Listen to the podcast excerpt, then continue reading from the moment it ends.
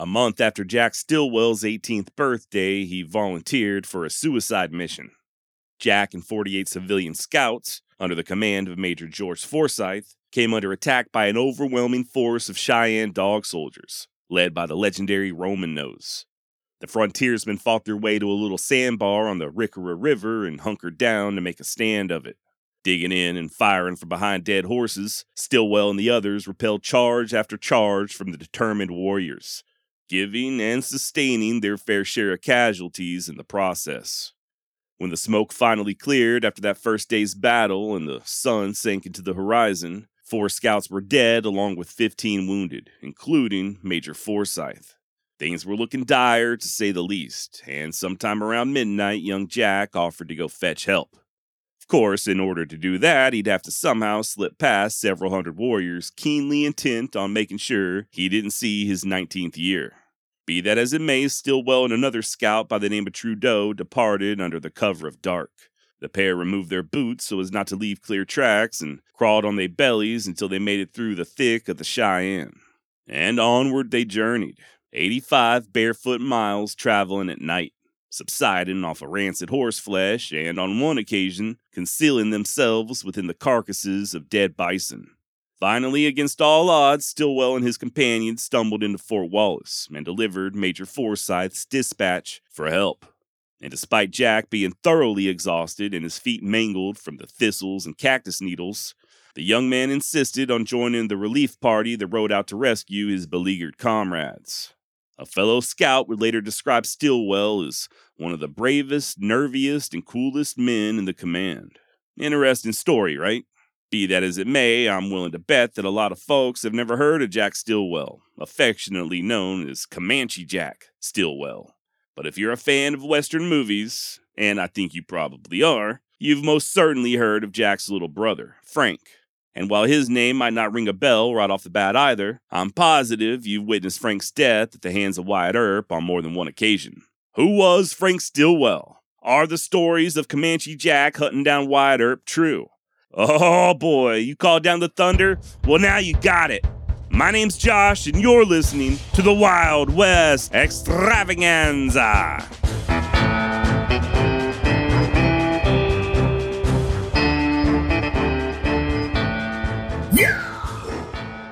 That skirmish I just described, known today as the Battle of Beecher Island, occurred in late September of 1868. And believe it or not, as young as Jack Stilwell was, that was not his first rodeo. After running away at just the tender age of 13, Stilwell found employment along the Santa Fe Trail as a teamster. Then, while still not old enough to shave, Jack took to hunting buffalo on the southern plains, braving the lands of the Comanche and Kiowa when they was still free and wild, and more than willing to scatter his bones over several hundred acres. This experience led Stilwell to secure employment as a post guide at Fort Dodge. And then, when Forsyth Scouts were created in 1868, Jack joined up, and, well, the rest is history. In the years following the battle, Stilwell continued to scout for the Army, serving with the likes of George Custer, Phil Sheridan, Reynold McKenzie, and Buffalo Bill Cody. Jack would again see action against the Cheyenne on several more occasions, along with the Apache and the Kiowa and the Arapaho, and even his namesake, the Comanche. Hell, was Jack and just one other man who ventured alone into the Staked Plains and talked old Quanah Parker and his band of antelope eaters into surrendering. And once the Indian Wars began dying down, Stilwell found work as a deputy U.S. Marshal, hunting down outlaws in the nations, and surprisingly, helping to protect the people whom he once scouted against. I don't know about you, but I'm of the opinion that Jack Stilwell led one hell of a fascinating life. Scout, guide, Indian fighter, lawman, friends with Custer and Cody. This dude was the epitome of the Wild West. Yet, as I touched on previously, Stilwell remains a relatively unknown figure. Not really all that surprising, considering that the more well known Old West characters are the ones whose lives have been turned into movies, right? Billy the Kid, Jesse James, Butch and Sundance, and yeah, Jack's brother Frank, who, according to the internet, has been depicted three times on film, most notably in the 1993 blockbuster Tombstone. And you know the scene.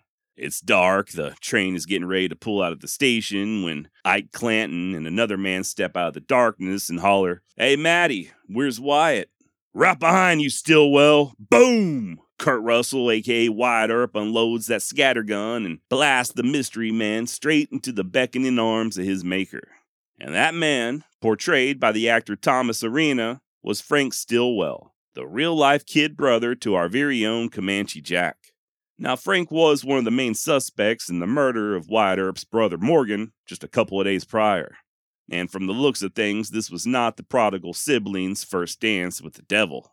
Way back in October of 1877, Frank allegedly shot and killed a ranch cook outside of Prescott, Arizona, after the man made the fatal error of serving him tea instead of coffee. Which, I mean, come on. Let's be honest. Before anyone gets to talking to me first thing in the morning, I'm gonna need my coffee. And if you try to hand me a damn cup of watered down tea instead of a mug of black coffee stout enough to float a horseshoe, well, I might be in a shooting mood too. Unfortunately, this was not the extent of Frank's criminal endeavors. A couple of years later, he and a buddy would be accused and tried for clubbing a prospector to death, although the jury ultimately found that there was not sufficient evidence for a conviction. Frank would then, ironically, pin on a badge and take up work as a deputy for Cochise County Sheriff Johnny Behan.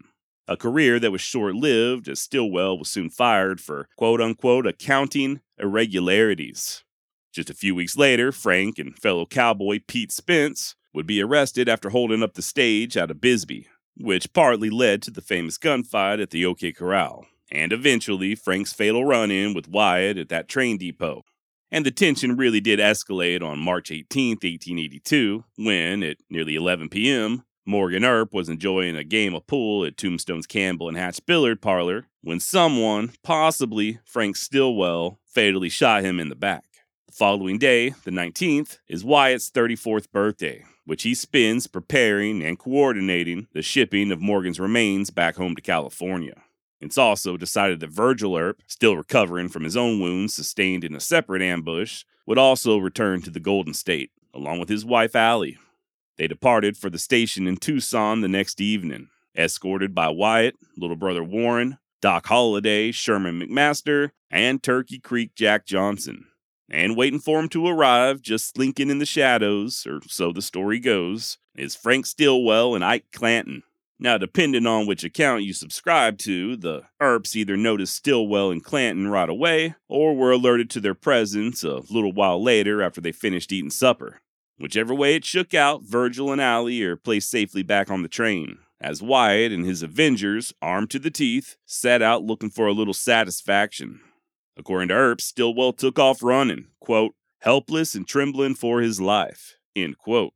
Wyatt pursued and claimed that once he caught up with the fleeing outlaw, Frank tried to grab a hold to his shotgun, at which point I let go with both barrels, and he tumbled down dead and mangled at my feet.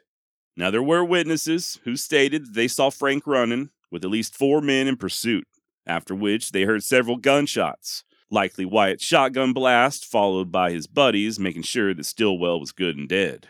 If that's the case, then this does jive with one Tucson resident who recorded in his journal considering the incident, quote, Frank Stilwell was shot all over, the worst shot up man that I ever saw, end quote. It also tracks with the coroner's findings that Stilwell had been shot by five separate weapons. I guess when Wyatt and Doc Holliday and old Turkey Creek Jack Johnson want you dead, they like to make damn sure. And you know what happens next. Wyatt and the Avengers all have warrants issued for their arrest as they embark on the legendary Vendetta ride. And it looks like Frank's older brother, the aforementioned frontiersman extraordinaire, Comanche Jack Stilwell, upon hearing the news, set out on a little vendetta ride of his own. Maybe. This is one of those depends on who you ask type situations. Sources claim that Jack made a beeline for Arizona, looking to even up the score with Wyatt Earp. I even found one account that places Stilwell in a posse riding alongside a Pete Spence, Ike Clanton, and Y. Johnny Ringo. Others, however, maintain that Jack simply came to Arizona to close out his deceased brother's affairs, which is not altogether out of the question considering that Frank, at one point, did own several businesses in the area. While in Arizona, Jack naturally conducted his own investigation and learned all about Frank's less than stellar behavior. His stage robbing proclivities, and the murder accusations. It's thought that if Jack did initially entertain thoughts of vengeance, he soon changed his mind after learning all the details. Whatever the case or cause, Stilwell soon returned back to Oklahoma. And as far as I know, he and Wyatt Earp never did come face to face. Kinda makes you wonder what would have happened if the two had encountered one another, though. After all, neither man was exactly lacking in nerve or grit. Could have been an epic showdown, or it could have just been an anticlimactic meeting of the minds like what occurred between Pat Garrett and the brother of Billy the Kid. You know, when I was little, they used to have these comic books called What If? At least that's what I think they were called. Each issue posed a question like, What if Spider Man never married Mary Jane? Or what if Captain America was elected president? And from what I can remember, each story was kind of its own little alternative reality just a way to imagine fun little twists and turns and think about how things could have played out differently. And after considering the possible rendezvous between two heavyweights like Wyatt Earp and Comanche Jack, I'm thinking maybe we need a similar project focused on the Old West. You know, like what if Jesse James had been born in Pennsylvania instead of Missouri? Or what if Billy the Kid had joined forces with John Wesley Hardin? What if Wild Bill Hickok squared off with Clay Allison? What do you think? Good idea? Dumb? Ah, Hell, it ain't like I got the time to do it anyway. Now, Comanche Jack, in addition to going on to work as a deputy U.S. Marshal, cowhand, and ranch foreman, would also become both a lawyer and a judge, as well as being twice appointed as a U.S. Commissioner by President Grover Cleveland. But I reckon all them hard miles in the saddle, dodging bullets and arrows, took their toll.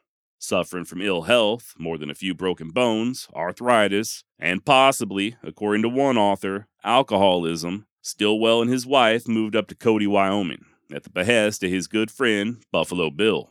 It was there that Jack looked after Cody's ranching interest while he was traveling with the Wild West show, and it's also where Jack was occupied as the land commissioner for Bighorn County. At least he was until February of 1903, when, at just 52 years of age, pneumonia did what no warrior of the Cheyenne Nation was able to. It was the end of the line for Comanche Jack, whose real name, by the way, was Simpson Everett Stilwell. If you ever get to feeling like paying your respects, you can find Stilwell resting up there in Cody, Wyoming at their Old Trail Town Cemetery, not too far away from another infamous Indian fighter and former topic of the Wild West extravaganza, Liver Eating Johnson. Link in the show notes for the episode I did on Johnson, who, if you're not aware, was the inspiration behind the excellent movie Jeremiah Johnson. Also, check out the old episode I did on the Battle of Beecher Island. Link also in the show notes. If you'd like to learn more about Forsyth scouts, Roman Nose and his warriors, and of course, young Comanche Jack's actions during the famous battle. Oh, and just in case you're wondering, so far as I can tell, Jack got the nickname Comanche on account of his mastery of the Comanche tongue and familiarity with their culture.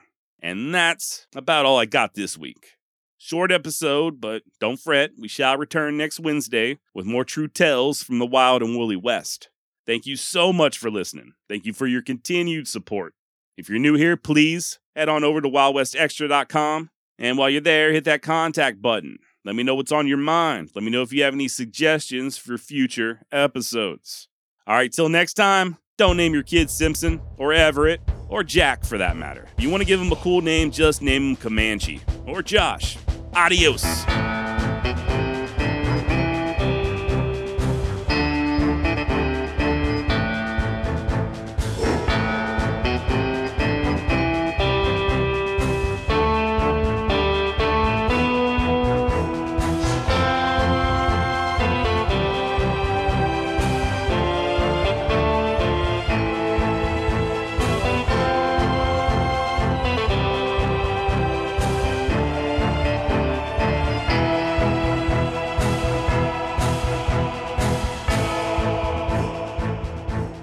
I'm gonna need my coffee. Hey, we'll get back to the story in just a moment, but first, I gotta be honest with you. I'm doing this full time now. The Wild West extravaganza is, as we speak, my job. And to tell you the truth, this is sort of a gamble. I'm gambling on myself, and I'm gambling on you. To make this work and to continue bringing you true tales from the wild and woolly West in an unfiltered and uncensored fashion, I'm to need your support. And at this moment, the absolute best way you can support the Wild West extravaganza is by becoming a member of Into History. Into History is a podcast subscription channel made by history lovers for history lovers. Not only will you get to listen to the Wild West extravaganza ad free, but you'll gain early access before anyone else. You'll also get bonus content. There is currently Wild West extravaganza content on Into History that you cannot hear anywhere else, not even on Patreon. And there's a lot more to come. You'll also get to participate in the book club, the community forum, the upcoming live streaming events, and best of all, you won't have to hear my annoying ass voice break into the middle of a story like I'm doing right now. And guess what? You also get everything I just mentioned from all the other shows in the Into History universe, offering the same perks. Come on, what are you waiting for? Go to intohistory.com forward slash Wild West Extra. That's intohistory.com forward slash Wild West Extra to become a member today. I love you, and thank you very much for assisting me in helping to keep the Old West alive. Back to the show.